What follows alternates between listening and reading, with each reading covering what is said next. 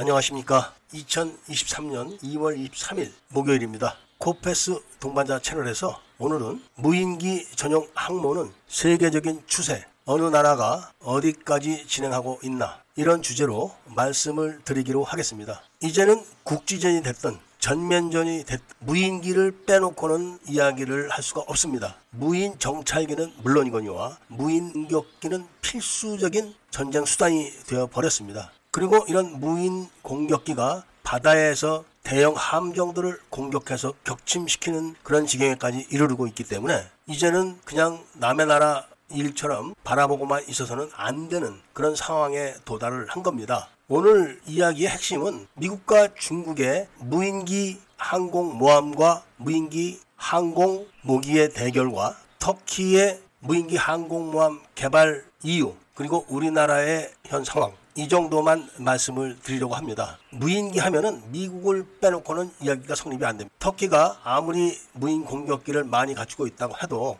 일단 무인 정찰기의 정찰 능력 면에서는 비교를 할 수가 없기 때문에 공격 능력 자체를 이야기를 꺼낼 수가 없는 겁니다. 뿐만 아니라 미국은 무인기로 공중 구비까지 합니다. 그리고 해상에서 항공모함을 이용해가지고 이착륙을 다 할 수 있습니다. 그러면서 거기서 한 걸음 더 나가서 미국은 무인기 전용 항공모기를 운영하는 계획을 수립하고 있습니다. 그래서 무인기를 항공모기에서 이륙시켜서 다시 회수를 해서 항공모기에서 연료를 충전하고 부품을 정비하고 하는 그런 프로젝트를 거의 끝마쳐 가고 있습니다. 이 기술은 다른 나라는 감히 따라갈 수가 없는 그런 경지에 있는 기술입니다. 그래서 중국은 미국을 견제하기 위해서 에이아이로 운영되는 무인기 전용 항공모함을 건조하고 있습니다. 이미 건조했다는 말도 있지만 이 실험을 중국의 강습 상함에서도 같이 하는 걸 보면은 아직은 완숙 단계는 아닌 걸로 보입니다. 그렇지만 중국은 꾸준하게 투자를 해가지고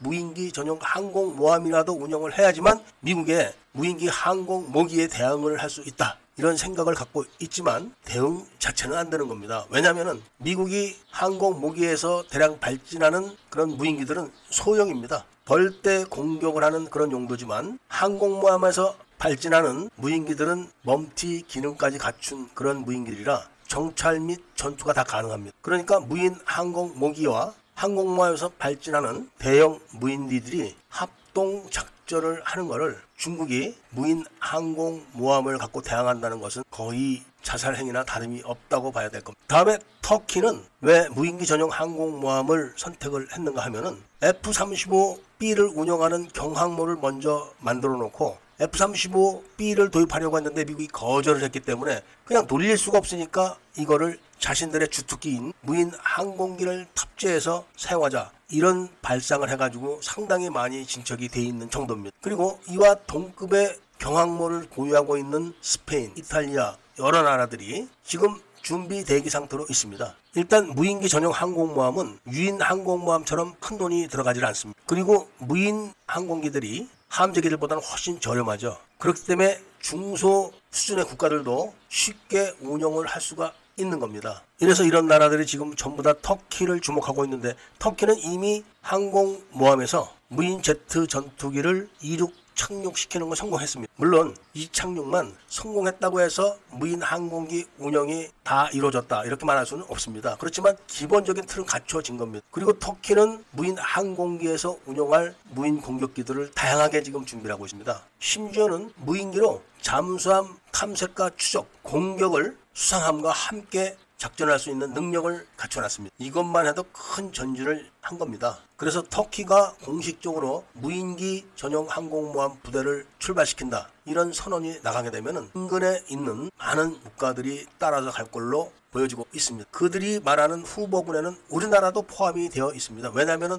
우리나라도 독도함과 마라도함이 있기 때문에 그런 겁니다. 우리나라가 지금 어느 정도로 진행이 되어 있냐 하면은 해군도 이순신급 구축하면서 운영할 무인기를 지금 요구를 하고 있고, 그것이 방사청에서 의결이 된 상태입니다. 그래서 올해부터 이천삼십일년까지 개발을 하는 걸로 되어 있지만 그 기종은 단순히 정찰을 위한 겁니다. 지금 해군에서는 북한 항구나 북한 해안가에 있는 미사일 기지 또는 대함정 포병 기지, 이런 거를 공격할 능력은 있는데 정찰 능력은 전무합니다. 그리고 해경에서는 수직 이착륙기를 시범적으로 운영을 하고 있습니다. 그러니까 한국도 한 발을 담그고는 있지만 속도가 굉장히 느리다는 말씀을 드리면서 오늘 이야기를 마치고자 합니다. 우리나라도 하루빨리 속도를 내서 독도함이나 마라도함에서 무인 공격기와 정찰기를 전용으로 운영할 수 있는 능력을 가져야 된다. 이런 말씀을 밀매분들께 전해드리면서